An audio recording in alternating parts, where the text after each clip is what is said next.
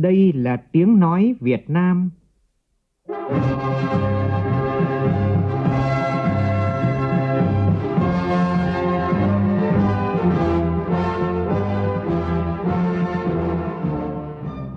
là tiếng nói Việt Nam, phát thanh từ Hà Nội, thủ đô nước Cộng hòa xã hội chủ nghĩa Việt Nam.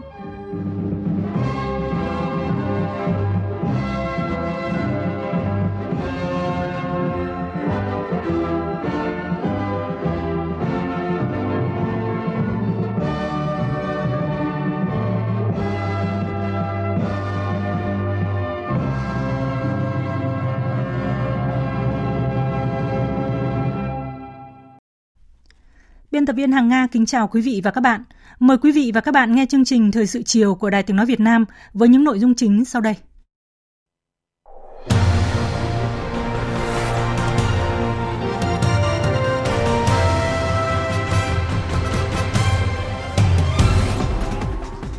Thủ tướng Phạm Minh Chính thăm và làm việc tại tỉnh Bắc Ninh. Phát triển điện mặt trời mái nhà tự sản, tự tiêu liệu có thực sự không cần cơ chế khuyến khích như báo cáo của Bộ Thông của Bộ Công Thương gửi Thủ tướng Chính phủ? Ngày toàn dân phòng chống mua bán người 30 tháng 7 năm nay mở rộng vòng tay tới nạn nhân mua bán người để không ai bị bỏ lại phía sau. Tiết mục nửa nhiệm kỳ thực hiện nghị quyết đại hội 13 của Đảng đề cập những đóng góp của văn hóa trong việc trở thành sức mạnh nội sinh, động lực phát triển của đất nước. Mưa lớn gây sạt lở nghiêm trọng tại đèo Bảo Lộc, Lâm Đồng – trạm cảnh sát giao thông bị vùi lấp và 4 người đang mất tích. Trong phần tin thế giới, tiếp theo Ấn Độ, các tiểu vương quốc Ả Rập Thống Nhất UAE là nước tiếp theo áp đặt lệnh cấm xuất khẩu và tái xuất khẩu gạo. Các chuyên gia khí hậu nhận định tháng 7 là tháng nóng nhất được ghi nhận trong lịch sử. Thậm chí một số nhà khoa học cho rằng hành tinh có thể đang trải qua kỳ nóng nhất trong khoảng 120.000 năm qua.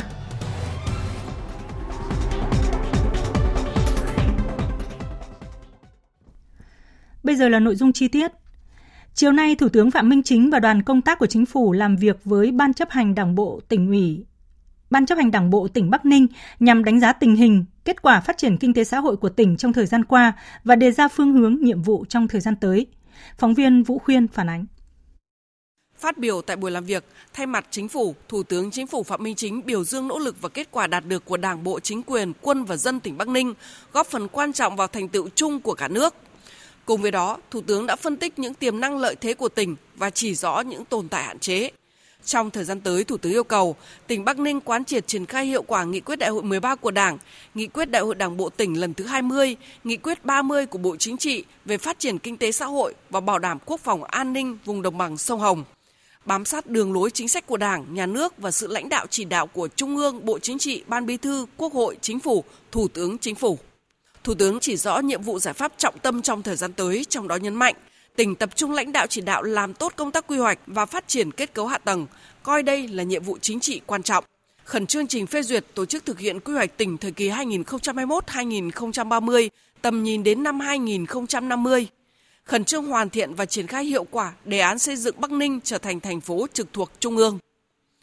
chú trọng đầu tư phát triển kết cấu hạ tầng kinh tế xã hội, tập trung nguồn lực cho dự án đường vành đai 4 vùng thủ đô, đoạn đi qua địa bàn tỉnh và các dự án trọng điểm của tỉnh. Đồng thời, chú trọng phát triển hạ tầng số, chuyển đổi số. Đẩy mạnh chuyển đổi số và chuyển đổi xanh, tận dụng thành tiệu của cuộc cách mạng công nghiệp lần thứ tư, nâng cao năng suất chất lượng, hiệu quả và sức cạnh tranh của nền kinh tế. Xúc tiến các tập đoàn lớn có thương hiệu đầu tư phát triển các tổ hợp mua sắm vui chơi – đẩy mạnh quảng bá tuyên truyền, nhất là các chương trình festival về miền quan họ. Dịch chuyển mạnh mẽ cơ cấu ngành công nghiệp theo hướng bảo đảm liên kết giữa doanh nghiệp nước ngoài và doanh nghiệp trong nước. Tiếp tục thu hút mạnh các dự án FDI chất lượng cao, công nghệ cao, sản xuất thông minh, đồng thời tạo mọi điều kiện thuận lợi để phát triển doanh nghiệp nhỏ và vừa, công nghiệp phụ trợ. Xây dựng quản lý các khu công nghiệp, cụm công nghiệp xanh, tiếp tục phát triển sản xuất công nghiệp theo chiều sâu, từng bước tạo ra nhiều sản phẩm có thương hiệu, sức cạnh tranh trên thị trường và tham gia trong chuỗi giá trị. Khuyến khích tập trung đổi mới sáng tạo khởi nghiệp, phát triển doanh nghiệp, thúc đẩy hoạt động xuất nhập khẩu, trong đó tập trung phát triển xuất khẩu, tạo nguồn cung bền vững cho xuất khẩu, phát triển thị trường xuất khẩu, nhập khẩu, bảo đảm tăng trưởng bền vững trong dài hạn.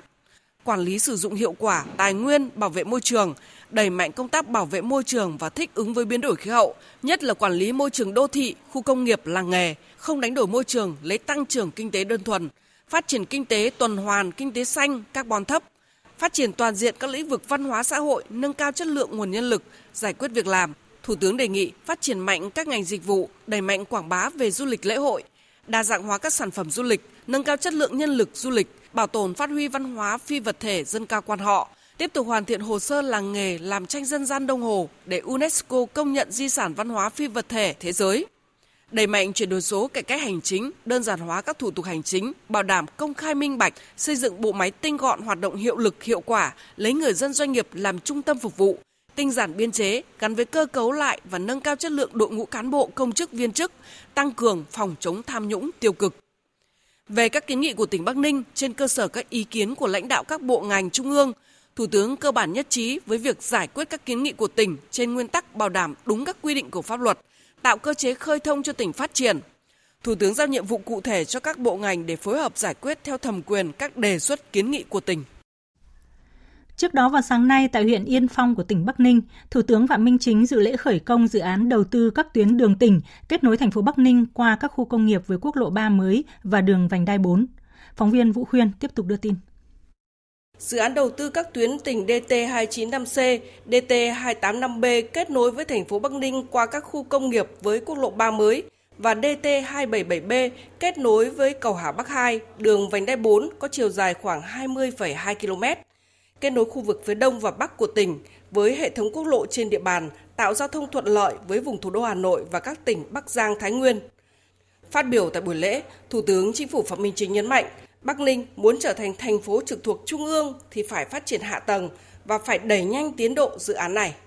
Thủ tướng hoan nghênh tỉnh Bắc Ninh chủ động tích cực triển khai thực hiện dự án này và xác định xong trong năm 2025. Tuy nhiên, Thủ tướng cho rằng cần rút ngắn thời gian thực hiện hơn nữa, cần hoàn thành dự án vào tháng 12 năm 2024. Công trình xong sớm ngày nào thì tạo ra của cải vật chất ngày đó. Thủ tướng chỉ rõ. Ngày hôm nay khởi công mới bắt đầu, Thế tôi đề nghị là việc phải kiểm soát tiến độ, kiểm soát chất lượng, an toàn vệ sinh môi trường, cái việc ờ, di rời người dân đảm bảo cuộc sống cho người ta, phải chống cái tiêu cực, tham nhũng trong các cái dự án. Nhớ là đừng có để đội vốn. Tinh thần là tư tưởng phải thông, quyết tâm phải cao, hành động phải quyết liệt, nỗ lực phải lớn, làm phải có trọng tâm trọng điểm, làm việc nào dứt việc đó, không có giàn trải, không có có manh mún, dứt khoát là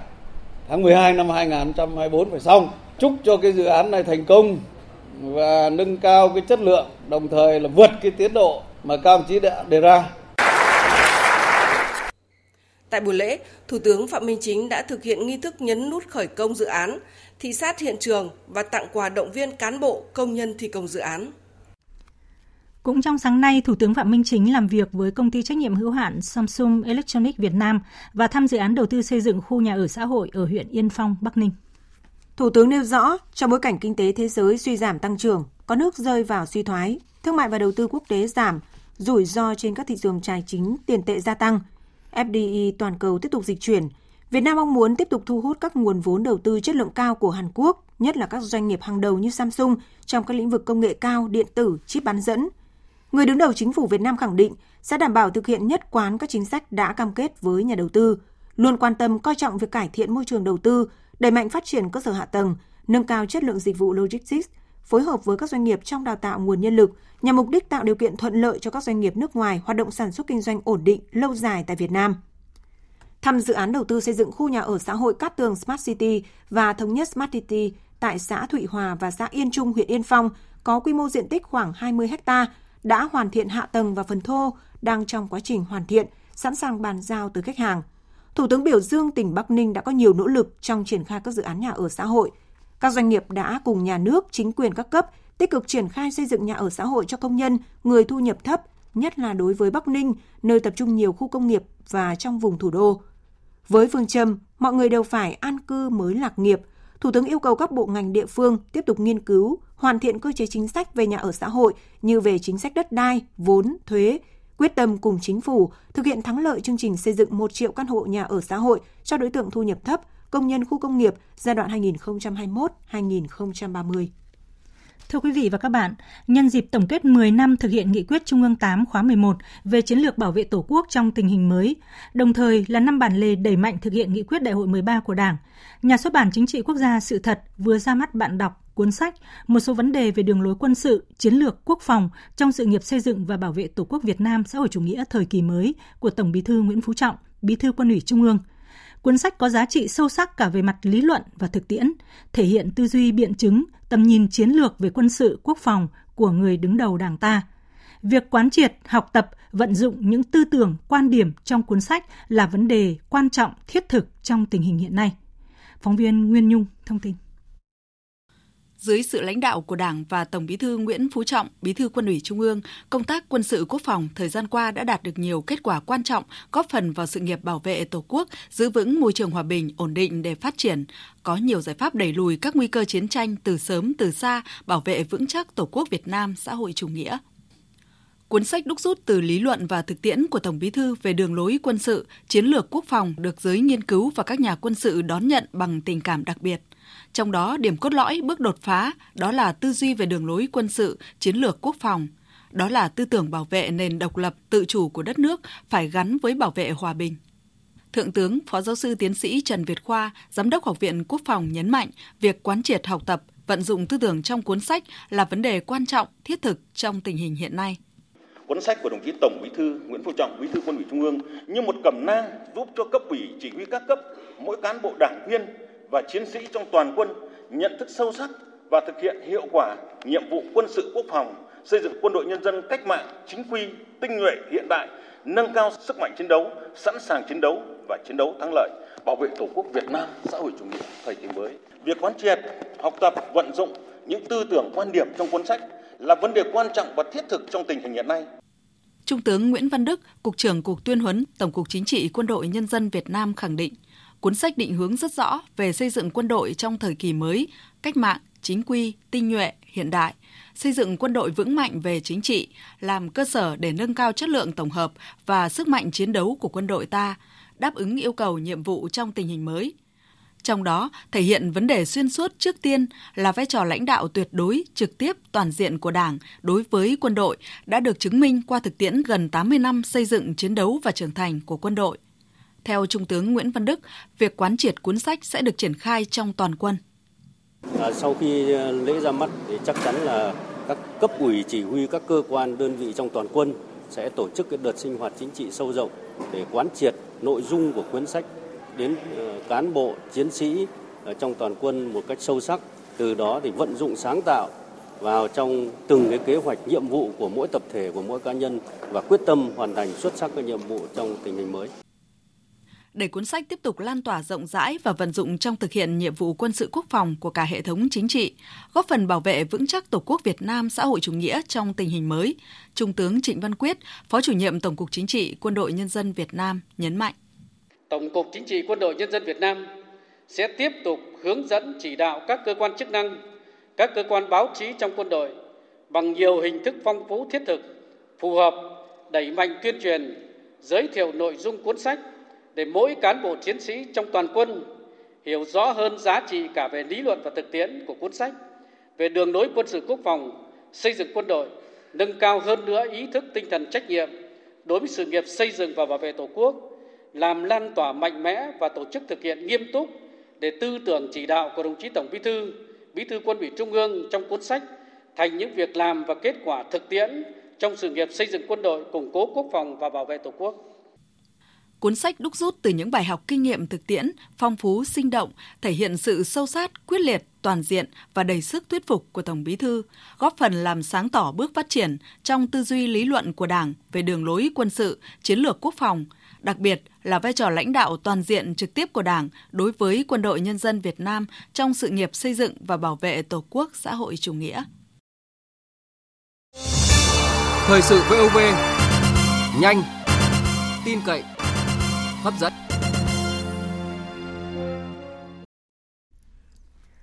Hôm nay, Sở Du lịch tỉnh Bà Rịa Vũng Tàu cho biết trong tháng 7 này có hơn 8,5 triệu lượt khách du lịch đến tỉnh và doanh thu hơn 8.830 tỷ đồng.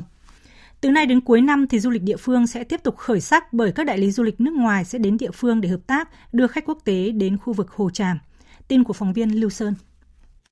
Trong tháng 7 năm 2023, tỉnh Bà Rịa Vũng Tàu đón hơn 1,4 triệu lượt khách, tăng 24% so với cùng kỳ. Trong đó, tổng lượng khách lưu trú đạt 400.000 lượt, tăng 5% so với tháng cùng kỳ. Tổng thu từ du lịch trong tháng 7 ước đạt 1.528 tỷ đồng, tăng 29%. Như vậy, trong 7 tháng đầu năm, địa phương này đón hơn 8,5 triệu lượt khách, tăng 20% so với cùng kỳ, doanh thu tăng 31% so với năm ngoái.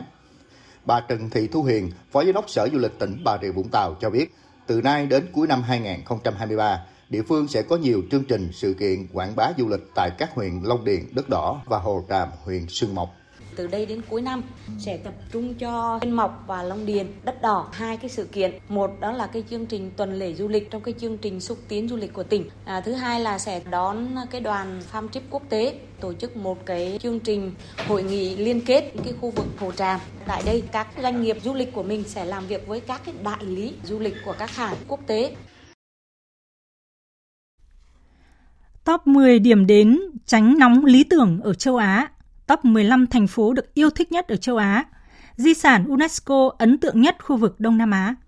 Trong tháng 7 này, Việt Nam tiếp tục ghi dấu ấn trong mắt bạn bè quốc tế và được báo chí truyền thông nước ngoài đánh giá cao. Điều này đã góp phần tăng sức hấp dẫn của điểm đến Việt Nam trên bản đồ du lịch quốc tế. Biên tập viên Thu Hoài tổng hợp thông tin. Alors moi, je dirais euh, la gentillesse des habitants. Tôi thực sự ấn tượng với lòng hiếu khách, nụ cười và sự thân thiện của người dân Việt Nam. Khi đến đây, chúng tôi không cảm thấy bất kỳ rào cản nào về ngôn ngữ. Cảnh quan thiên nhiên thì vô cùng tuyệt đẹp. Việt Nam thực sự là một đất nước rất xinh đẹp. Enfin voilà, vraiment c'est un très joli pays. Oui, je suis tout à fait d'accord avec Claudine. Tôi cũng đồng ý với Caroline. Người dân Việt Nam rất thân thiện và tốt bụng. Họ sẵn sàng đề nghị giúp đỡ chúng tôi. Và tất nhiên phong cảnh và ẩm thực tại Việt Nam thật tuyệt vời. Tôi yêu Việt Nam. Việt Nam, đất nước xinh đẹp. Người Việt Nam đáng mến. Có lẽ đó là ấn tượng trong mắt du khách bởi khi đến Việt Nam, thứ chào đón họ chính là nụ cười chân chất từ một người lạ ở một vùng đất xa lạ. Không phải ngẫu nhiên khi Việt Nam luôn nằm trong top các quốc gia tăng trưởng du lịch quốc tế hàng đầu trên thế giới là điểm phải đến sau Covid-19. Điều đó đủ nói lên sức hấp dẫn của thiên nhiên, văn hóa và con người Việt Nam. Tạp chí Deutsche Welle của Đức mới đây đã đăng tải bài viết nhan đề Việt Nam điểm nóng du lịch mới của Đông Nam Á. Bài viết đánh giá với thế mạnh là cảnh quan đa dạng, bãi biển, ruộng bậc thang trên núi, các thành phố nhộn nhịp và chính sách thị thực được nới lỏng, Việt Nam đã nhanh chóng trở thành một trong những điểm đến phổ biến nhất ở Đông Nam Á. Trong khi đó, kênh tin tức News Asia, trụ sở tại Singapore, đã đưa Sapa, Lào Cai, Bà Nà, Đà Nẵng và Đà Lạt, Lâm Đồng vào danh sách 10 điểm đến mát mẻ lý tưởng để tránh nóng mùa hè ở châu Á. Tạp chí du lịch Travel Leisure thì vinh danh Hội An và thành phố Hồ Chí Minh trong danh sách 15 thành phố được yêu thích nhất châu Á năm 2023 từ bình chọn của độc giả. Các điểm đến Vịnh Hạ Long, Hội An và Phong Nha Kẻ Bàng cũng là ba đại diện của Việt Nam được tạp chí du lịch Wanderlust của Anh lựa chọn trong số các di sản thế giới được UNESCO công nhận ấn tượng nhất ở khu vực Đông Nam Á. Hình ảnh Việt Nam ngày càng trở nên hấp dẫn, thân thiện hơn với du khách. Các chuyên gia du lịch nhận định với các chính sách tạo thuận lợi cho du lịch quốc tế cùng nhiều sản phẩm du lịch đặc sắc và phong cách phục vụ chuyên nghiệp Việt Nam hoàn toàn có thể đạt tới con số 12 triệu lượt khách quốc tế trong năm nay.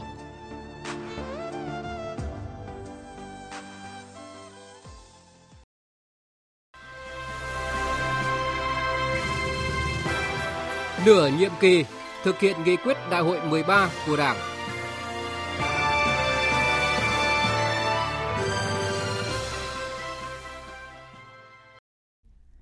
Thưa quý vị và các bạn,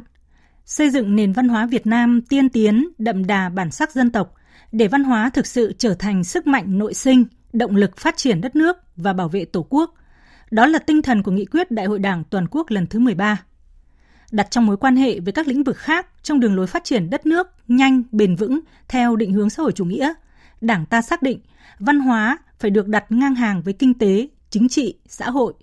Đặc biệt, sau Hội nghị Văn hóa Toàn quốc năm 2021, việc tạo thể chế, nguồn lực nhằm thúc đẩy để văn hóa thật sự soi đường cho quốc dân đi càng trở thành nhiệm vụ cấp thiết không chỉ của ngành văn hóa mà còn là của toàn xã hội. Sau chặng đường nửa nhiệm kỳ đại hội 13 của Đảng, văn hóa đã có những đóng góp ra sao để phục vụ sự phát triển của đất nước. Bài viết Phát huy các giá trị văn hóa phục vụ phát triển kinh tế do phóng viên Thúy Nga thực hiện đề cập nội dung này. Treo lên quan dốc hai một Treo lên quan dốc Gần hai năm nay, bất kể thời tiết nắng nóng hay giá rét, lớp học hát quan họ miễn phí của nghệ nhân Hoàng Thị Trọng và liền chị Đào Thị Thúy tại đình làng Đại Thượng, xã Đại Đồng, huyện Tiên Du, tỉnh Bắc Ninh vẫn duy trì đều đặn, thu hút đông đảo thiếu nhi trong làng tham gia. Mỗi làn điệu, câu hát quan họ thấm vào những người con của tỉnh Bắc Ninh như hơi thở. Tôi yêu quan họ nó cũng đã ngấm vào máu rồi thì nhận ra là à, hai chị em chúng tôi là cũng quyết định là mở lớp học ra để bảo tồn à, văn hóa quan họ. Không chỉ là món ăn tinh thần không thể thiếu của những người dân vùng quê Kinh Bắc, những làn điệu quan họ mượt mà, da diết còn trở thành nét văn hóa đặc sắc níu chân du khách thập phương đến với Bắc Ninh. Theo thống kê của ngành du lịch tỉnh Bắc Ninh, 80% khách du lịch đến với Bắc Ninh để thưởng thức văn hóa quan họ. Trong quý 1 năm nay, tỉnh Bắc Ninh đón khoảng 520.000 lượt khách, tăng gấp 2 lần so với cùng kỳ năm 2022. Doanh thu du lịch ước đạt 332 tỷ đồng, tăng gấp 2 lần so với cùng kỳ. Để đạt được kết quả này, thực hiện nghị quyết đại hội 13 của Đảng, tỉnh ủy Bắc Ninh đã ban hành nghị quyết số 71 về xây dựng và phát triển văn hóa con người Bắc Ninh đến năm 2030, đáp ứng yêu cầu phát triển bền vững. Trong đó tập trung bảo tồn, phát huy hiệu quả các di sản văn hóa, tạo ra nhiều sản phẩm văn hóa du lịch đặc trưng, có chất lượng, mang đậm bản sắc Bắc Ninh Kinh Bắc và phù hợp với xu thế thời đại. Ông Nguyễn Xuân Vân, đảng viên tri bộ phường Kinh Bắc, thành phố Bắc Ninh cho biết. Tỉnh ờ, dành hàng trăm tỷ đồng từ ngân sách để đầu tư hỗ trợ xây dựng thiết chế văn hóa, các trang thiết bị liên quan trực tiếp đến công tác bảo tồn và phát huy giá trị di sản, không chỉ bảo vệ di sản văn hóa của tỉnh mà còn mang lại nhiều cơ hội phát triển kinh tế có giá trị cao cho người dân. Theo thống kê chưa đầy đủ, sau hơn 2 năm triển khai thực hiện nghị quyết đại hội 13 của Đảng, nguồn lực đầu tư cho văn hóa của các địa phương đã thay đổi tích cực – dự toán ngân sách năm 2022 của nhiều tỉnh, thành phố phân bổ ngân sách cho lĩnh vực văn hóa, thể thao và du lịch đã đạt trên 2% tổng chi ngân sách địa phương. Cụ thể so với năm 2021, nguồn lực đầu tư cho văn hóa của tỉnh Bắc Giang tăng 12,7%, tỉnh Hòa Bình, Đắk Lắk tăng 17%, Con Tum tăng 18%, Bến Tre tăng 19%, Phú Thọ tăng 29%, Bình Thuận tăng khoảng 44%, tỉnh Vĩnh Long chi 2,78%, tỉnh Lào Cai chi 3,33%, tỉnh Ninh Bình dành 4% tổng chi ngân sách địa phương cho lĩnh vực văn hóa. Tại tỉnh Bắc Giang, với gần 750 di tích đã được xếp hạng, Bắc Giang đã dành kinh phí trên 240 tỷ đồng thực hiện công tác bảo tồn và phát huy giá trị các di sản văn hóa. Bước đầu gắn với việc bảo tồn di sản với phát triển du lịch và phát triển kinh tế xã hội của địa phương. Dù vậy, để giữ gìn và phát huy các giá trị văn hóa, địa phương vẫn phải loay hoay tìm nguồn xã hội hóa. Ông Trần Đức Thắng, Bí thư tỉnh ủy tỉnh Bắc Giang nêu thực tế của địa phương. Hơn 3.000 cái di tích để tập trung vào cái gì? À, tập trung vào những cái mà có nhà đang xuống cấp mà nếu không được cải tạo sửa chữa, người tu bổ ngay thì coi như nó lại sẽ mất hẳn cái di tích đấy đi. Cái cách làm là thế nào, chỗ nào có thể gọi là kêu gọi doanh nghiệp, người dân ủng hộ xã hội hóa làm cho không được thì ngân sách phải bố trí. Hôm nay sửa sửa nhỏ có khi mất vài ba chục triệu một vài trăm triệu thì giữ được nó. Nhưng quên nó đi một vài năm sau thì coi như mất cả cái di tích. Ở chiều ngược lại thì những đóng góp của văn hóa vào GDP vẫn còn thấp, đạt khoảng 4% GDP, chưa tương xứng với tiềm năng mang trong mình một hệ thống di sản văn hóa vật thể khá đồ sộ với gần 1.000 di tích, địa điểm di tích lịch sử, cách mạng, di tích lưu niệm. Trong đó tiêu biểu và nổi bật là quần thể di tích Cố đô Huế, Mộc Bản Triều Nguyễn, Châu Bản Triều Nguyễn và thơ văn trên kiến trúc cung đình Huế, nhã nhạc cung đình, di sản văn hóa phi vật thể được UNESCO công nhận. Nhưng đến thời điểm hiện tại, Doanh thu từ thu hút khách du lịch trong và ngoài nước đến tỉnh Thừa Thiên Huế vẫn xếp sau các địa phương như thành phố Hồ Chí Minh, Hà Nội, Đà Nẵng, Ninh Bình. Chủ trương coi trọng văn hóa, đặt văn hóa ngang hàng với chính trị, kinh tế, nhưng nguồn lực đầu tư cho văn hóa dù đã được tăng cường hơn, song so với tiềm năng vẫn còn quá thấp. Thông tin từ Bộ Kế hoạch và Đầu tư cho biết, nhiều địa phương đầu tư cho văn hóa dưới 1,6% tổng đầu tư từ ngân sách, trong khi nghị quyết của Quốc hội, Ủy ban Thường vụ Quốc hội yêu cầu con số này phải đảm bảo ít nhất 1,8 đến 2%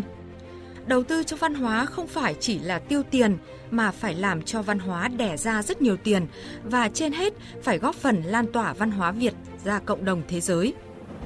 Tại các nước phát triển, thường có một nền công nghiệp văn hóa giải trí phát triển cao với doanh thu rất lớn, đóng góp của văn hóa cho nền kinh tế không hề nhỏ. Bên cạnh đó, còn nhiều lĩnh vực khác như bảo tàng, di sản văn hóa, tất cả đều có thể tạo ra giá trị kinh tế từ thực tế đang diễn ra, ông Nguyễn Văn Hùng, Bộ trưởng Bộ Văn hóa, Thể thao và Du lịch cho rằng, để văn hóa sánh ngang với kinh tế, cần coi đầu tư cho văn hóa là đầu tư lâu dài cho sự phát triển bền vững. Về bản chất của thực hiện chương trình là chúng ta tạo thêm một nguồn lực để chúng ta khắc phục những bất cập lâu nay khi chúng ta nhận thức là phải đặt văn hóa ngang bằng với kinh tế chính trị, kinh tế trong văn hóa và văn hóa trong kinh tế. Nhưng mà nguồn lực đầu tư thì nó không tương thích với các quan điểm đó cho nên không tạo được một cái chiều sâu và sự phát triển để cho văn hóa được chấn hưng. Trong này khi đánh giá thì chúng ta chỉ ra rất rõ. Ví dụ như nguồn lực đầu tư cho văn hóa của giai đoạn 2021-2025 chỉ chiếm 0,95% trong tổng mức đầu tư của đất nước mình. Theo ông Nguyễn Trọng Nghĩa, trưởng ban tuyên giáo Trung ương, để đảm bảo cho văn hóa phát triển cùng với kinh tế xã hội – trong quá trình triển khai nghị quyết, mỗi địa phương cần đi sâu vào các vướng mắc cụ thể của địa phương mình để tháo gỡ nhằm tạo sự phát triển đúng tầm cho văn hóa. Tiếp tục là chúng ta làm sâu sắc à, rồi đầy đủ hơn, nhất là giải được những vấn đề mà chúng ta còn vướng, à, còn khó và trả lời được những cái câu hỏi đó làm sao là quan tâm đến văn hóa nhiều hơn, đầu tư cho văn hóa nhiều hơn và để văn hóa nó tương xứng được với cùng với phát triển kinh tế xã hội mà để được thực hiện được cái mục tiêu gọi là à, văn hóa con người là sức mạnh nội sinh là vấn đề trung tâm là nguồn lực để mà à, khơi dậy cái lòng yêu nước và cái khát vọng phát triển đất nước phồn vinh hạnh phúc. Với bề dày hàng nghìn năm hình thành và phát triển, Việt Nam là một trong những quốc gia văn hiến có truyền thống văn hóa lâu đời. Trong bối cảnh hội nhập ngày càng sâu rộng, chính văn hóa đã góp phần làm nên sức mạnh, làm cho tiềm lực, vị thế và uy tín của Việt Nam ngày càng tăng trên trường quốc tế. Do vậy, phát huy sức mạnh mềm văn hóa Việt Nam là nhiệm vụ quan trọng để văn hóa thực sự trở thành nền tảng tinh thần vững chắc của xã hội, là mục tiêu, động lực thúc đẩy sự phát triển của kinh tế xã hội, giữ vững ổn định chính trị, trật tự an toàn xã hội, phát triển bền vững đất nước.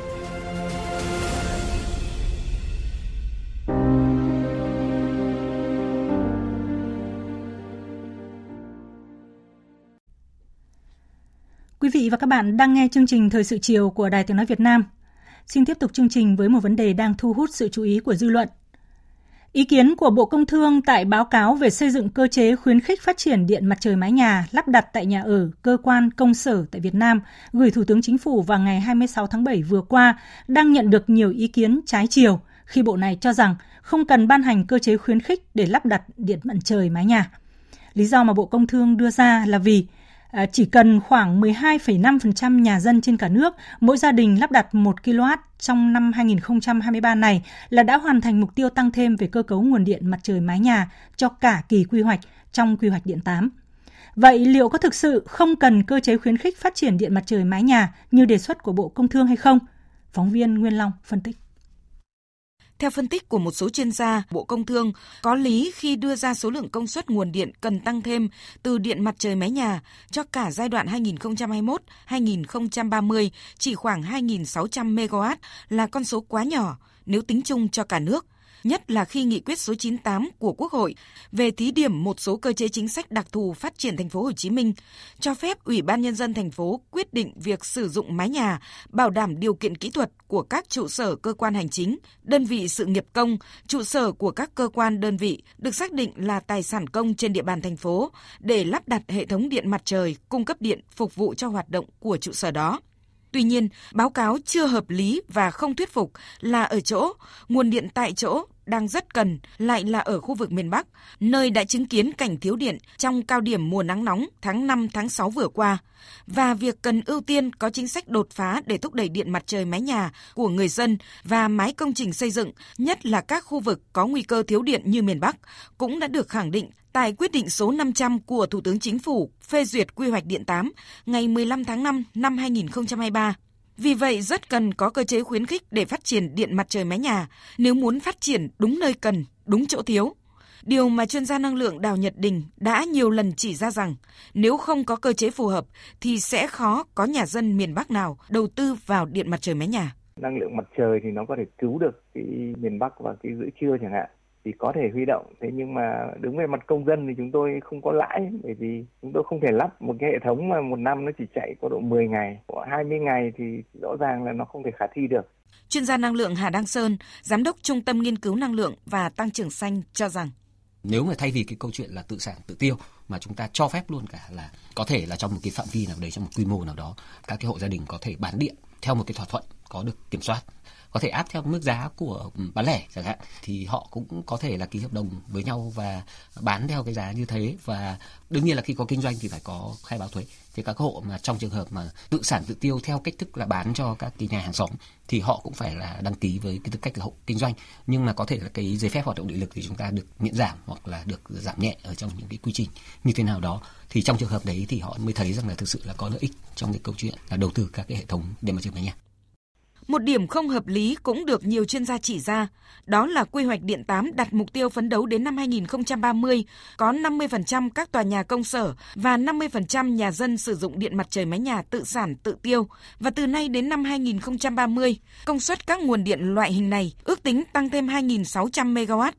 Loại hình nguồn điện này được ưu tiên phát triển không giới hạn công suất với điều kiện giá thành hợp lý và tận dụng lưới điện sẵn có, không phải nâng cấp, chứ không quy định cứng Tổng công suất phát triển đến năm 2030 là 2.600 MW như báo cáo đưa ra. Chuyên gia năng lượng Phạm Hoàng Lương, nguyên phó hiệu trưởng trường Đại học Bách khoa Hà Nội cho rằng,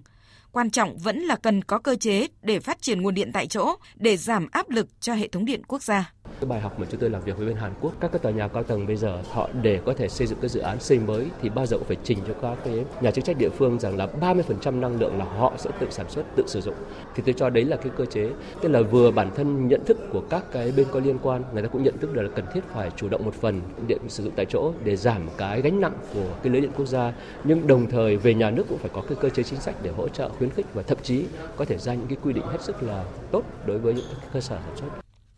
Theo các chuyên gia, Bộ Công Thương cần nghiên cứu ngay những góp ý của các bộ ngành như Bộ Quốc phòng, Khoa học Công nghệ, Nông nghiệp và Phát triển Nông thôn, Bộ Công an, Giao thông Vận tải, Ủy ban Dân tộc về việc mở rộng phạm vi lắp đặt cũng như mở rộng đối tượng được lắp đặt điện mặt trời mái nhà theo hình thức tự sản tự tiêu cũng như ý kiến của Bộ Tư pháp trong việc cần hoàn thiện cơ chế khuyến khích phát triển điện mặt trời mái nhà để tránh lãng phí các cơ hội có thể thu hút được nguồn điện từ năng lượng tái tạo tại các khu vực có thể khai thác với quy mô lớn hơn, giảm áp lực đầu tư các nguồn điện hóa thạch. Nguồn tin từ Công an thành phố Hà Nội cho biết, thời gian gần đây xuất hiện các phần mềm giả mạo ứng dụng của cơ quan thuế nhằm lấy cắp thông tin cá nhân, thông tin tài khoản ngân hàng với mục đích chiếm đoạt tài sản. Theo Công an thành phố Hà Nội, khi người nộp thuế cài đặt các phần mềm ứng dụng Tổng cục Thuế giả mạo, các đối tượng dùng công nghệ trí tuệ nhân tạo AI như Deepfake, Deepvoice để tạo ra các video giả mạo cán bộ thuế để lừa đảo. Nếu người dùng cài đặt phần mềm này còn có nguy cơ sẽ bị chiếm quyền điều khiển toàn bộ điện thoại. Các tin nhắn của gọi đến máy điện thoại của nạn nhân sẽ được ứng dụng kiểm soát, ngầm chuyển về máy chủ do đối tượng quản lý, không hiển thị trên điện thoại của nạn nhân. Nguy hiểm hơn, các đối tượng chiếm quyền điều khiển điện thoại di động, máy tính của người dùng từ xa để thực hiện, soạn gửi tin nhắn SMS, mở khóa thiết bị di động, bật tắt mạng Internet, truy cập Wi-Fi, đọc ghi danh bạ, đọc ghi lịch sử cuộc gọi, thực hiện cuộc gọi, tự thực hiện khôi phục mật khẩu tài khoản, tự đăng ký các dịch vụ Internet Banking, Smart Banking, thậm chí thay đổi hạn mức giao dịch, sau đó truy cập vào tài khoản chuyển tiền của bị hại. Đặc biệt, các tin nhắn xác thực mã OTP, việc truy cập, chuyển tiền đều bị phần mềm gián điệp ẩn không hỗ trợ cho người dùng và chuyển cho các đối tượng lừa đảo mà chủ điện thoại không hề hay biết. Trước tình hình trên, Phòng An ninh mạng và Phòng chống tội phạm sử dụng công nghệ cao, Công an thành phố Hà Nội khuyến cáo người dân tuyệt đối không tải hoặc cài đặt ứng dụng của cơ quan thuế qua các đường dẫn hoặc các hướng dẫn không chính thống được gửi qua tin nhắn email. Người dùng không cho phép bất kỳ cá nhân nào truy cập trực tiếp vào máy tính điện thoại của mình để hỗ trợ cài đặt, sử dụng phần mềm của cơ quan thuế. Phòng Cảnh sát Hình sự Công an thành phố Cần Thơ cho biết vừa triệt phá vụ mua bán người dưới 16 tuổi trên địa bàn huyện Vĩnh Thạnh, thành phố Cần Thơ. Nạn nhân sinh năm 2007, ngụ ở tỉnh Trà Vinh, bị mua về quán karaoke và ép làm việc để trả nợ. Sau khi củng cố hồ sơ, Phòng Cảnh sát Hình sự Công an thành phố Cần Thơ ra quyết định khởi tố vụ án, khởi tố bị can, bắt tạm giam Đồng Thị Bé Hai, khởi tố bị can, cấm đi khỏi nơi cư trú đối với Trịnh Huệ Hiếu về hành vi mua bán người dưới 16 tuổi. Thưa quý vị và các bạn, tình hình tội phạm mua bán người vẫn đang diễn biến phức tạp và có chiều hướng gia tăng. Thủ đoạn hoạt động của tội phạm mua bán người ngày càng tinh vi, tìm mọi phương thức để đối phó với cơ quan chức năng. Nạn nhân bị mua bán hiện nay không chỉ là phụ nữ trẻ em mà đã xuất hiện tình trạng mua bán nam giới, mua bán trẻ sơ sinh, bào thai, mua bán nội tạng, đẻ thuê, vân vân. Ngày Thế giới phòng chống mua bán người và Ngày Toàn dân phòng chống mua bán người 30 tháng 7 năm nay có chủ đề mở rộng vòng tay tới nạn nhân mua bán người để không ai bị bỏ lại phía sau. Phóng viên Hà Nam thông tin. Tình hình tội phạm mua bán người trên các tuyến biên giới, vùng biển và đưa người Việt Nam ra nước ngoài trái phép vẫn diễn biến phức tạp và gia tăng. Ông Lê Quang Nguyên, Phòng Phòng chống mua bán người, Cục Phòng chống ma túy và tội phạm, Bộ Tư lệnh Bộ đội Biên phòng và bà Nguyễn Thùy Dương, Phó Cục trưởng Cục Phòng chống tệ nạn xã hội, Bộ Lao động Thương binh và Xã hội cho biết. Trước kia thì nói đến việc là mua bán người thì chúng ta thường nghĩ đến là chỉ mua bán phụ nữ để đưa sang bên Trung Quốc ép kết hôn trái pháp luật và một số trẻ em. Tuy nhiên sau cái dịch Covid này thì xu hướng nó đã có cái sự thay đổi từ địa bàn cho đến nạn nhân bị mua bán. Trước kia thì chỉ nó có chủ yếu là phụ nữ và trẻ em. Nay thì số nam thanh niên bị mua bán cũng tăng lên rất là nhiều. Ví dụ như tuyến uh, biên giới ờ, với Trung Quốc, ấy, cái nhu cầu việc làm rồi là nhu cầu kết hôn phía bên Trung Quốc vẫn còn rất là cao, cho nên là vẫn còn tiềm ẩn rất nhiều các nguy cơ. Còn cái tuyến ờ, biên giới giữa Việt Nam và Campuchia, Việt Nam và Lào, sau cái dịch Covid có xu hướng dịch chuyển nạn nhân từ các tỉnh phía Bắc chuyển sang là các cái tỉnh miền Trung và phía Nam. Tội phạm mua bán người thường hoạt động dưới các băng đảng thông qua các mối quan hệ phức tạp ở nhiều quốc gia với những thủ đoạn tinh vi được che đậy dưới vỏ bọc là tình nguyện viên trong các trại tị nạn, các cơ sở y tế tư nhân, các doanh nghiệp đưa người lao động đi làm việc ở nước ngoài và thông qua các cái nền tảng kỹ thuật số để tiếp cận, dụ dỗ, bắt cóc các nạn nhân. Thủ đoạn phổ biến của tội phạm mua bán người là các đối tượng lợi dụng mạng xã hội như Zalo, Viber, Facebook, sử dụng tên tuổi địa chỉ giả để kết bạn làm quen, hứa hẹn tìm việc với thu nhập cao, lấy chồng nước ngoài sẽ có cuộc sống giàu có, nhàn hạ. Sau đó lừa bán nạn nhân ra nước ngoài, ép làm mại dâm, làm vợ bất hợp pháp, cưỡng bức lao động hoặc lừa bán nạn nhân làm nhân viên phục vụ tại quán karaoke, cắt tóc, massage. Bên cạnh đó, các loại tội phạm có liên quan đến mua bán người cũng diễn biến phức tạp, như các đối tượng đã tìm kiếm, tiếp cận và làm quen với những bệnh nhân mắc bệnh thận, suy thận có nhu cầu ghép thận để môi giới thỏa thuận giá cả mua bán rồi hưởng lợi bất chính. Ngoài ra, các đối tượng còn lập hội nhóm kín cho nhận con nuôi trên mạng xã hội, tìm kiếm những phụ nữ có thai nhưng không có nhu cầu nuôi con hoặc có hoàn cảnh kinh tế khó khăn để xin con nuôi, sau đó đem bán lấy tiền hưởng lợi. Bên cạnh đó, tình trạng mang thai hộ vì mục đích thương mại vẫn tiềm ẩn diễn biến phức tạp. Đây là những thách thức đặt ra cho các lực lượng chức năng trong công tác phòng chống tội phạm mua bán người. Ông Nguyễn Hải Hòa, cán bộ phòng phòng ngừa đấu tranh chống tội phạm mua bán người, Cục Cảnh sát Hình sự Bộ Công an cho biết. Ví dụ như là ở địa bàn ở khu Campuchia thì số các đối tượng cầm đầu là người nước ngoài chỉ đạo điều hành và tổ chức cho người Việt Nam cưỡng bức lao động và lừa đảo chiếm đoạt tài sản những người công dân Việt Nam tại Việt Nam hoặc khu bò kẹo ở Lào hay là khu tam giác vàng thì cũng là do các chủ người nước ngoài điều hành cái đường dây mua bán người gây khó khăn trong quá trình điều tra và xác minh và xử lý đối tượng. Trước thực trạng mua bán người có xu hướng thay đổi từ địa bàn đến nạn nhân, Tổ chức Di cư Quốc tế cam kết tiếp tục hỗ trợ Việt Nam trong công tác này để không ai bị bỏ lại phía sau. Bà Jun Doyen, Giám đốc dự án và quan hệ đối tác Tổ chức Di cư Quốc tế IOM tại Việt Nam, chia sẻ. Chúng tôi cũng đã thực hiện những cái cuộc uh, viếng thăm thực địa tới các cái khu vực phía Bắc, miền Trung và miền Nam của Việt Nam với mục tiêu rất là rõ ràng để đánh giá xem là những cái mô hình nào, những cái can thiệp nào là hiệu quả và mang lại tác động trong mỗi một bối cảnh cụ thể để có thể được phản ánh vào các cái chính sách à, ngắn hạn, trung hạn cũng như là dài hạn trong việc à, nâng cao các cái hành động và năng lực và IOM à, rất là à, vui mừng cũng như là cam kết để tiếp tục hỗ trợ cho Việt Nam với mục tiêu chung là bảo vệ những à, nạn nhân để không ai bị bỏ lại phía sau trong công cuộc phòng chống tệ nạn buôn bán người. Theo Đại sứ quán Việt Nam tại Campuchia, ngày hôm qua tại thủ đô Phnom Penh đã xảy ra một vụ xô xát khiến một công dân Việt Nam sinh năm 1988 tử vong. Hiện lực lượng chức năng Campuchia đang tiến hành điều tra làm rõ vụ việc và truy nã nghi phạm.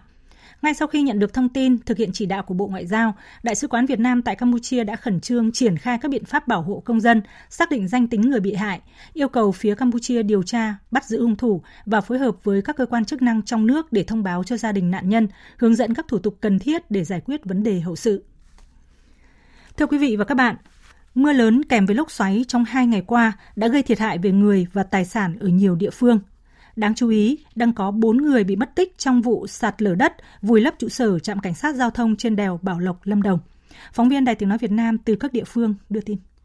Theo báo cáo nhanh của Ban Chỉ huy Phòng chống thiên tai và tìm kiếm cứu nạn tỉnh Bạc Liêu, tính đến trưa nay đã có 59 căn nhà của người dân tại các huyện Hòa Bình, Vĩnh Lợi, Phước Long, Hồng Dân và thị xã Giá Rai bị mưa lớn kèm lốc xoáy làm thiệt hại. Nghiêm trọng hơn tại xã Vĩnh Lộc, huyện Hồng Dân, mưa lớn kèm lốc xoáy đã gây sập hoàn toàn một căn nhà, làm chết một người, bị thương một người. Trên địa bàn huyện Ea Súp và Lắc của tỉnh Đắk Lắc xuất hiện mưa lớn kéo dài, gây ngập lụt nhiều diện tích lúa hoa màu của người dân và nhiều tuyến đường gây chia cắt cục bộ. Dự báo trong những ngày tới, mưa lớn có thể tiếp tục kéo dài, nhiều diện tích lúa ở lưu vực sông Krona thuộc huyện Lắc có nguy cơ bị ngập lụt thêm. Lực lượng chức năng đang triển khai các biện pháp ứng phó, hỗ trợ người dân đảm bảo an toàn tài sản, hoa màu, tính mạng. Tại tỉnh Lâm Đồng, chiều nay, bờ ta luy đất phía sau bất ngờ sập xuống, vùi lấp trụ sở của chốt cảnh sát giao thông đèo Bảo Lộc, làm ít nhất 4 người bị mất tích. Toàn bộ đất đá còn tràn ra, chắn ngang quốc lộ 20 phía trước chốt cảnh sát giao thông này. Thời điểm này có một xe khách loại 52 chỗ chạy ngang cũng bị khối đất đá đè trúng, ép sát vào lan can bảo vệ. Giật may toàn bộ hành khách trên chiếc xe này an toàn. Ủy ban nhân dân tỉnh chỉ đạo các lực lượng liên quan khẩn trương cứu hộ cứu nạn, đồng thời điều phối các phương tiện di chuyển theo đường tỉnh lộ 725 qua địa bàn huyện Đạ Tẻ và huyện Bảo Lâm. Trước đó, trưa nay trên đèo Bảo Lộc đoạn qua địa bàn thành phố Bảo Lộc, do mưa lớn kéo dài, một tảng đá lớn trên vách núi lăn xuống, chắn ngang quốc lộ 20. Cảnh sát giao thông cũng ngay lập tức có mặt ở hai đầu đèo để điều tiết, hướng dẫn người dân di chuyển qua đèo. Đến chiều nay, Bộ Chỉ huy Bộ đội Biên phòng tỉnh Bình Thuận cùng lực lượng chức năng vẫn đang triển khai công tác tìm kiếm nạn nhân bị mất tích trên vùng biển thị xã La Ghi vào chiều qua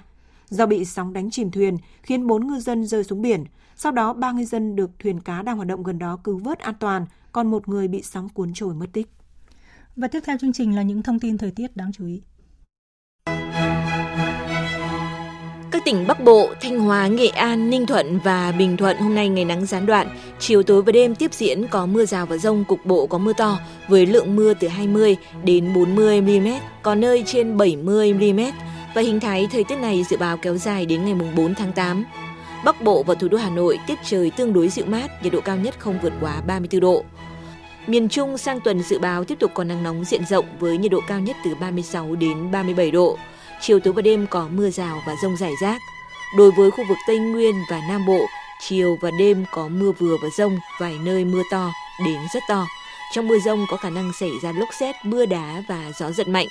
Mưa rông ở Tây Nguyên và Nam Bộ có khả năng kéo dài trong nhiều ngày tới. Nhiệt độ cao nhất trong ngày tại hai khu vực này chỉ ở mức từ 29 đến 31 độ.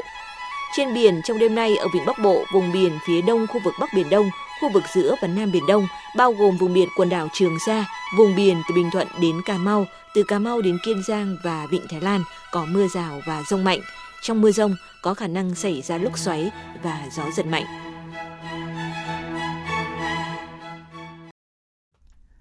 Chuyển sang phần tin quốc tế, sau hai ngày làm việc với các nhà lãnh đạo châu Phi đang ở thăm Nga, đêm qua theo giờ địa phương, Tổng thống Nga Vladimir Putin đã tổ chức họp báo trả lời các câu hỏi liên quan đến một loạt vấn đề nóng. Tổng hợp của biên tập viên Đình Nam. Cuộc xung đột Nga-Ukraine là vấn đề được báo giới đặc biệt quan tâm khi Tổng thống Nga tổ chức họp báo. Nhà lãnh đạo Nga cho biết nước này không bác bỏ các cuộc đàm phán hòa bình với Ukraine. Tuy nhiên, sẽ khó có thể có được một lệnh ngừng bắn khi Ukraine vẫn tiếp tục các hoạt động phản công. Chúng tôi không thể ngừng bắn khi họ tấn công chúng tôi. Khi tôi nói điều này, mọi người bắt đầu suy nghĩ hoặc để bắt đầu các cuộc đàm phán hòa bình. Chúng tôi không bao giờ từ chối đàm phán. Nhìn chung sáng kiến hòa bình của châu Phi về Ukraine có thể là cơ sở cho một quá trình nhất định nhằm tìm kiếm hòa bình, giống như một vài sáng kiến khác, ví như sáng kiến từ Trung Quốc. Theo Tổng thống Nga Putin, các cuộc thảo luận về sáng kiến hòa bình của châu Phi đã diễn ra trong một thời gian dài. Hầu hết các nước châu Phi có mối quan hệ thân thiết với Nga, mong muốn cuộc xung đột Nga-Ukraine sớm kết thúc. Nhà lãnh đạo Nga cho biết thêm, chiến dịch quân sự đặc biệt của Nga tại Ukraine vẫn đang tiến triển và không có bất kỳ sự thay đổi lớn nào. Ukraine đã mất 415 xe tăng và khoảng 1.300 xe bọc thép kể từ khi nước này bắt đầu chiến dịch phản công hồi tháng 6. Liên quan đến việc Nga rút khỏi thỏa thuận sáng kiến ngũ cốc Biển Đen, Tổng thống Putin cho rằng các nước phương Tây đã không thực hiện cam kết và việc rút khỏi thỏa thuận sẽ có lợi hơn cho các doanh nghiệp của Nga.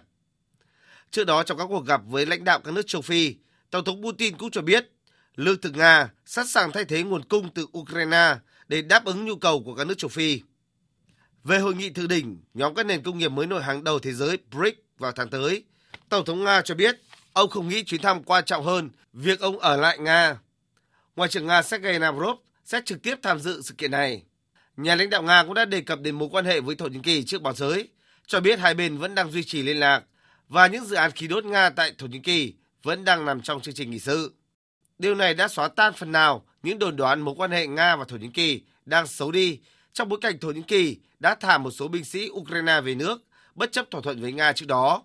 cũng như Thổ Nhĩ Kỳ tạo điều kiện để hai nước Thụy Điển và Phần Lan gia nhập Tổ chức Hiệp ước Bắc Đại Tây Dương NATO. Tiếp theo Ấn Độ, các tiểu vương quốc Ả Rập Thống Nhất UAE đã áp đặt lệnh cấm xuất khẩu và tái xuất khẩu gạo trong 4 tháng. Trước đó, cùng ngày, Tổng thống Philippines Ferdinand Marcos cũng xem xét khả năng tăng lượng gạo dự trữ cho đất nước, tìm kiếm nguồn cung đa dạng do lo ngại về những tác động xấu của biến đổi khí hậu, khiến nguồn cung gạo trên thế giới bị hạn chế. Có thể thấy biến đổi khí hậu, xung đột tại các khu vực đang đẩy thế giới đến nguy cơ mất an ninh năng lượng nghiêm trọng. Thủ tướng Israel Benjamin Netanyahu hôm nay thông báo kế hoạch dành 100 tỷ seken, tương đương với 27 tỷ đô la Mỹ để mở rộng hệ thống đường sắt kết nối các vùng ngoại biên với đại đô thị Tel Aviv và trong tương lai sẽ có thể kết nối với Ả Rập Xê Út. Phát biểu mở đầu cuộc họp nội các, Thủ tướng Netanyahu đã giới thiệu các sáng kiến cơ sở hạ tầng, trong đó có dự án Một Israel nhằm mở rộng năng lực giao thông đường sắt, rút ngắn thời gian di chuyển đến trung tâm kinh tế và chính trị xuống dưới 2 giờ. Hôm nay chúng tôi khởi động dự án Một Israel kết nối cả đất nước thông qua chuyến tàu cao tốc từ Kiryat Shmona đến Eilat. Dự án này đang được triển khai với ngân sách khổng lồ là 100 tỷ shekel. Bên cạnh đó, nhà lãnh đạo Israel cũng thông báo trong tương lai, quốc gia này sẽ củng cố mạng lưới vận chuyển hàng hóa bằng đường sắt từ cảng Eilat đi Địa Trung Hải và có thể còn có tuyến kết nối Israel với Ả Rập Xê Út và Vịnh Ả Rập. Chính phủ Israel đang nghiên cứu những sáng kiến này. Sau Brazil và Argentina, Bolivia là quốc gia Nam Mỹ mới nhất quyết định sử dụng đồng nhân dân tệ của Trung Quốc trong thanh toán thương mại xuất nhập khẩu. Phóng viên Bích Thuận thường trú tại Bắc Kinh đưa tin. Truyền thông Trung Quốc dẫn nguồn tin Bộ trưởng Kinh tế Bolivia Montenegro phát biểu tại một cuộc họp báo về tình hình kinh tế nước này cho biết, các nhà xuất khẩu chuối, kẽm và sản xuất gỗ đang thực hiện các giao dịch bằng đồng nhân dân tệ, cũng như các nhà nhập khẩu phương tiện và tư liệu sản xuất.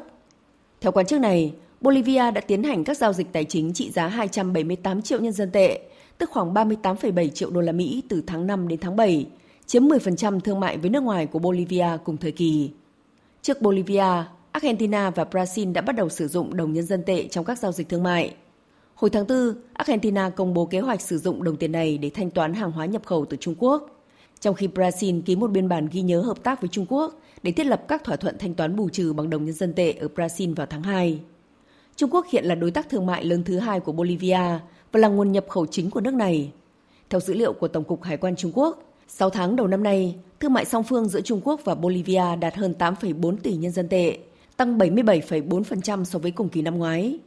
Nhân dân tệ hiện đã trở thành đồng tiền thanh toán lớn thứ 5, đồng tiền tài trợ thương mại lớn thứ 3 và đồng tiền dự trữ quốc tế lớn thứ 5 trên thế giới. Tháng 7 là tháng nóng nhất được ghi nhận trong lịch sử. Thậm chí một số nhà khoa học cho rằng hành tinh có thể đang trải qua kỳ nóng nhất trong khoảng 120.000 năm qua.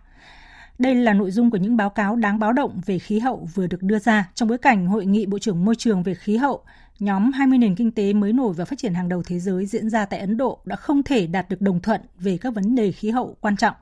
Biên tập viên Thu Hoài tổng hợp thông tin. Các nước G20 chịu trách nhiệm tới 80% lượng khí thải gây hiệu ứng nhà kính toàn cầu. Tuy nhiên, tại cuộc họp, các bộ trưởng đã không thể nhất trí được về 4 trong số 68 điểm thảo luận. Đây là 4 điểm gây tranh cãi nhất, nhưng cũng được xem là chìa khóa của cuộc chiến chống biến đổi khí hậu như nhiên liệu hóa thạch, khí thải gây hiệu ứng nhà kính hay thuế carbon. Bộ trưởng chuyển đổi sinh thái Pháp Christophe Bersu đã bày tỏ rất thất vọng về kết quả của họp.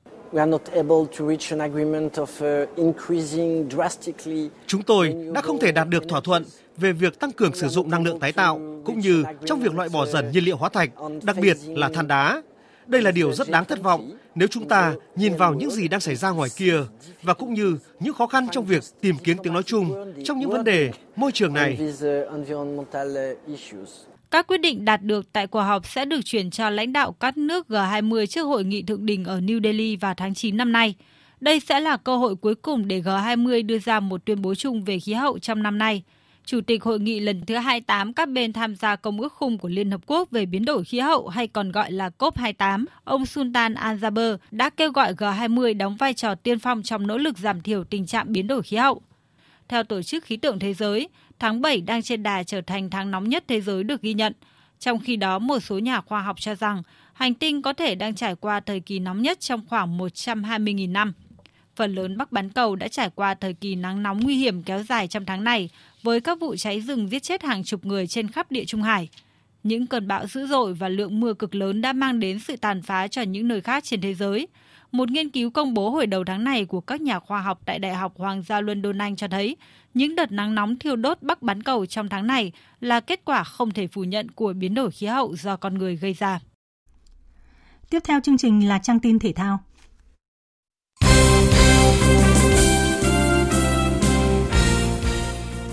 Thưa quý vị và các bạn, câu lạc bộ Công an Hà Nội đã để thua Hải Phòng ở trận đấu vòng 3 giai đoạn 2 V-League 2023 trong trận đấu mà các cầu thủ chủ nhà cho rằng trọng tài bỏ qua một quả phạt đền cho đội chủ sân hàng đẫy. Tình huống gây tranh cãi diễn ra ở phút 85 khi tỷ số đang là 1-0 cho Hải Phòng. Đoàn Văn Hậu tạt từ cánh trái cấm địa, thủ môn Đình Triệu phá bóng hụt va chạm với Rafael. Bóng sau đó đập nhẹ vào sườn, lướt qua tay Nguyễn Văn Đạt. Cầu thủ Công an Hà Nội phản ứng mạnh yêu cầu phạt đền, nhưng trọng tài Nguyễn Đình Thái đã xua tay từ chối. Huấn luyện viên Flavio Cruz của Công an Hà Nội nói sau trận đấu. Nếu như trận đấu này mà có va và tình huống đấy thì uh, có thể là các trọng tài đã đã có một cái quyết định uh, đúng đắn hơn vì tình huống xảy ra rất nhanh và cách xa trọng tài. Tôi nghĩ rằng nếu trận đấu này có va thì có thể chúng tôi đã ra về với một kết quả có một điểm trên tay và sẽ giảm thiểu những cái sai sót của trọng tài. Vòng đấu này lần đầu tiên VAR được áp dụng ở V-League, tuy nhiên công nghệ này chỉ được sử dụng thử nghiệm ở duy nhất trận đấu Viettel thắng Hà Tĩnh 4-0 hôm 27 tháng 7. Huấn luyện viên Chu Đình Nghiêm của câu lạc bộ Hải Phòng trong phát biểu ở cuộc họp báo sau trận cũng kỳ vọng việc sử dụng VAR sẽ giúp các trận đấu diễn ra công bằng hơn thì tôi nghĩ rằng là trên thế giới người ta đã áp dụng rất tốt rồi. Những cái công nghệ để là giúp cho bóng đá có một sự công bằng hơn và có trọng tài để đưa ra những cái quyết định tốt hơn. Thì tôi nghĩ rằng nếu mà à, V-League mà áp dụng được cái đấy để cho tất cả các sân thì tôi nghĩ rằng đấy là một cái ờ, rất là tốt cho tất cả các đội bóng. Để làm sao có bớt sự gây tranh cãi và bớt những cái oan. Như bàn thắng hay là việt việt ờ, vị hay như thế nào thì, thì tôi nghĩ rằng cái cùng ba nếu mà chúng ta có đầy đều cả thì nó là rất là tốt. Chiến thắng 2-0 giúp Hải Phòng vươn lên đứng thứ 6 với 22 điểm, trong khi Công an Hà Nội với 28 điểm đã chính thức mất ngôi đầu bảng xếp hạng về tay Hà Nội 29 điểm và rơi xuống vị trí thứ 3. Cũng trong ngày hôm qua, nhóm đua trụ hạng BKMX Bình Dương lần đầu biết đến chiến thắng mùa này khi vượt qua chủ nhà Sông Lam Nghệ An 2-0 tại sân Vinh. Trước đó tại sân Pleiku, Hoàng Anh Gia Lai vượt qua SHB Đà Nẵng 1-0 nhờ pha lập công duy nhất của Thanh Bình ở đầu hiệp 2. Cùng giờ, câu lạc bộ Thành phố Hồ Chí Minh thua đậm Khánh Hòa 0-3 trong chuyến làm khách trên sân 19 tháng 8 Nha Trang. Cuộc đua trụ hạng vào lúc này là chuyện của các đội BKMX Bình Dương, SHB Đà Nẵng và câu lạc bộ Thành phố Hồ Chí Minh với cùng 11 điểm. Tại giải hạng nhất quốc gia diễn ra 3 cặp đấu với chiến thắng trọn vẹn thuộc về ba đội chủ nhà, trong đó Hòa Bình vượt qua Bà Rịa Vũng Tàu 1-0 với pha lập công duy nhất của Trung Đạo đầu hiệp 2, qua đó nối dài chuỗi trận bất bại lên con số 11 và chen chân vào top 3 với 19 điểm. Phú Thọ cũng giành chiến thắng 1-0 trước Bình Phước, còn Long An bất ngờ đánh bại đội đầu bảng Quảng Nam 2-1. Hôm nay diễn ra hai cặp đấu còn lại của vòng 13 khi Phú Đồng gặp Bình Thuận và PVF CAND tiếp câu lạc bộ Huế. Tại bán đảo Sơn Trà, Sở Văn hóa Thể thao thành phố Đà Nẵng tổ chức giải dù lượn bay trên tiên xa diễn ra trong hai ngày 29 và 30 tháng 7 với sự tham dự của 120 vận động viên đến từ 17 câu lạc bộ dù lượn trong cả nước. Ngoài ra còn có đoàn dù lượn Thái Lan và Lào cùng tham gia biểu diễn. Các vận động viên thi đấu hai nội dung là hạ cánh chính xác đối với dù lượn không động cơ và biểu diễn dù lượn có động cơ. Anh Phạm Văn Nghiên, thành viên câu lạc bộ dù lượn Kinh Bắc, tỉnh Bắc Ninh cho biết. Hôm nay à, đến à, tham dự à, giải dù lượn Đà Nẵng 2023. Phải nói là Đà Nẵng một trong những nơi bay rất tuyệt vời mà mình đi cũng một vài điểm rồi nhưng không đâu đẹp bằng ở Đà Nẵng này. Ở đây được cái bãi hạ rất dài cho nên là những phi công mà lon non một chút cũng có thể hạ được. Giải vô địch muay trẻ toàn quốc 2023 đã thu hút được sự tham dự của khoảng 300 vận động viên đến từ 28 đơn vị, khẳng định sự phát triển của môn thể thao này ở nước ta. Không chỉ tăng về số lượng mà chất lượng vận động viên thi đấu cũng là điều được bà Phan Thị Ngọc Linh, tổng trọng tài của giải đấu ghi nhận. Trình độ của các vận động viên có một sự tiến bộ vượt bậc ở các ở lứa tuổi 18 20 à, thì có những trận đấu là trình độ nó tương đương với lại các giải các giải vô địch quốc gia mà các em nó cái trình độ chuyên môn rất là tốt cả về kỹ thuật, thể lực cũng là tâm lý các em thể hiện rất là tốt trên đài. Ở lứa tuổi 15 đến 17, đoàn Hà Nội vượt trội khi giành tới 7 huy chương vàng, hơn thành phố Hồ Chí Minh 5 huy chương vàng. Trong khi đó ở lứa tuổi 18 đến 20, ngôi đầu là cuộc cạnh tranh quyết liệt giữa các vận động viên của Hà Nội, Thanh Hóa và Thái Nguyên. Từ đó ban tổ chức cũng sẽ có những thay đổi ở giải đấu năm sau để thúc đẩy hơn nữa phong trào.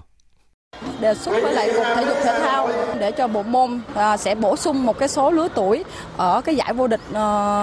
trẻ mui năm 2024 phù hợp với lại uh, cái trình độ của các giải trẻ thế giới và các giải vô địch thế giới nó có rất là nhiều nhóm tuổi. Câu lạc bộ Real Madrid thua trắng kinh địch Barcelona 0-3 trong trận giao hữu tại Mỹ sáng nay. Phút 15, Dembele đánh dấu màn trở lại khi đón đường chọc khe từ Pedri rồi sút căng chéo góc, khiến Courtois không kịp đổ người. Real ép sân những phút sau đó nhưng không thể gỡ hòa, nhận thêm hai bàn thua cuối trận sau các pha dứt điểm của Fermin Lopez và Ferran Torres. Đội bóng của huấn luyện viên Ancelotti sẽ còn giao hữu với Juventus vào ngày 3 tháng 8 trước khi đá vòng 1 La Liga gặp Athletic Bilbao vào ngày 13 tháng 8. Dự báo thời tiết Phía Tây Bắc Bộ, chiều tối và đêm có mưa rào và rông rải rác, cục bộ có mưa vừa, mưa to, ngày có mưa rào và rông vài nơi, nhiệt độ từ 23 đến 34 độ, có nơi trên 34 độ. Phía Đông Bắc Bộ, chiều tối và đêm có mưa rào và rông rải rác, cục bộ có mưa vừa, mưa to, ngày có mưa rào và rông vài nơi, nhiệt độ từ 25 đến 34 độ, có nơi trên 34 độ. Khu vực từ Thanh Hóa đến Thừa Thiên Huế, chiều tối và đêm có mưa rào và rông vài nơi, riêng Thanh Hóa, Nghệ An, cục bộ có mưa vừa, mưa to, ngày nắng, có nơi nắng nóng, nhiệt độ từ 25 đến 36 độ.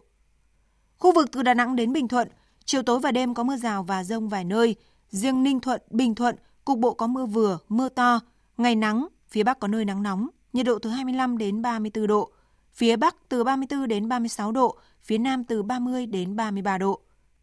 Tây Nguyên nhiều mây, chiều và đêm có mưa vừa, mưa to, có nơi mưa rất to và rải rác có rông, nhiệt độ từ 21 đến 29 độ. Nam Bộ nhiều mây, chiều và đêm có mưa vừa, mưa to, có nơi mưa rất to và rải rác có rông, nhiệt độ từ 23 đến 31 độ, có nơi trên 31 độ. Khu vực Hà Nội có lúc có mưa rào và rông, nhiệt độ từ 26 đến 34 độ. Dự báo thời tiết biển, Vịnh Bắc Bộ và vùng biển từ Quảng Trị đến Quảng Ngãi có mưa rào và rông rải rác, tầm nhìn xa trên 10 km, giảm xuống từ 4 đến 10 km trong mưa, gió Nam đến Tây Nam cấp 3, cấp 4. Vùng biển từ Bình Định đến Ninh Thuận, từ Bình Thuận đến Cà Mau có mưa rào và rông vài nơi, tầm nhìn xa trên 10 km, gió Tây Nam cấp 6, giật cấp 7, cấp 8, biển động. Vùng biển từ Cà Mau đến Kiên Giang, Vịnh Thái Lan, khu vực Bắc Biển Đông, khu vực quần đảo Hoàng Sa thuộc thành phố Đà Nẵng có mưa rào và rông rải rác, tầm nhìn xa trên 10 km, giảm xuống từ 4 đến 10 km trong mưa, gió Tây Nam đến Nam cấp 4, cấp 5. Khu vực giữa và Nam Biển Đông, khu vực quần đảo Trường Sa thuộc tỉnh Khánh Hòa có mưa rào và rông rải rác, tầm nhìn xa trên 10 km, giảm xuống từ 4 đến 10 km trong mưa, gió Tây Nam cấp 6, giật cấp 7, cấp 8, biển động. Tới đây chúng tôi xin kết thúc chương trình Thời sự chiều của Đài Tiếng Nói Việt Nam. Chương trình do các biên tập viên Hằng Nga, Thanh Trường biên soạn với sự tham gia của phát thanh viên Quỳnh Anh, kỹ thuật viên Nguyễn Mến, chịu trách nhiệm nội dung Nguyễn Thị Tuyết Mai.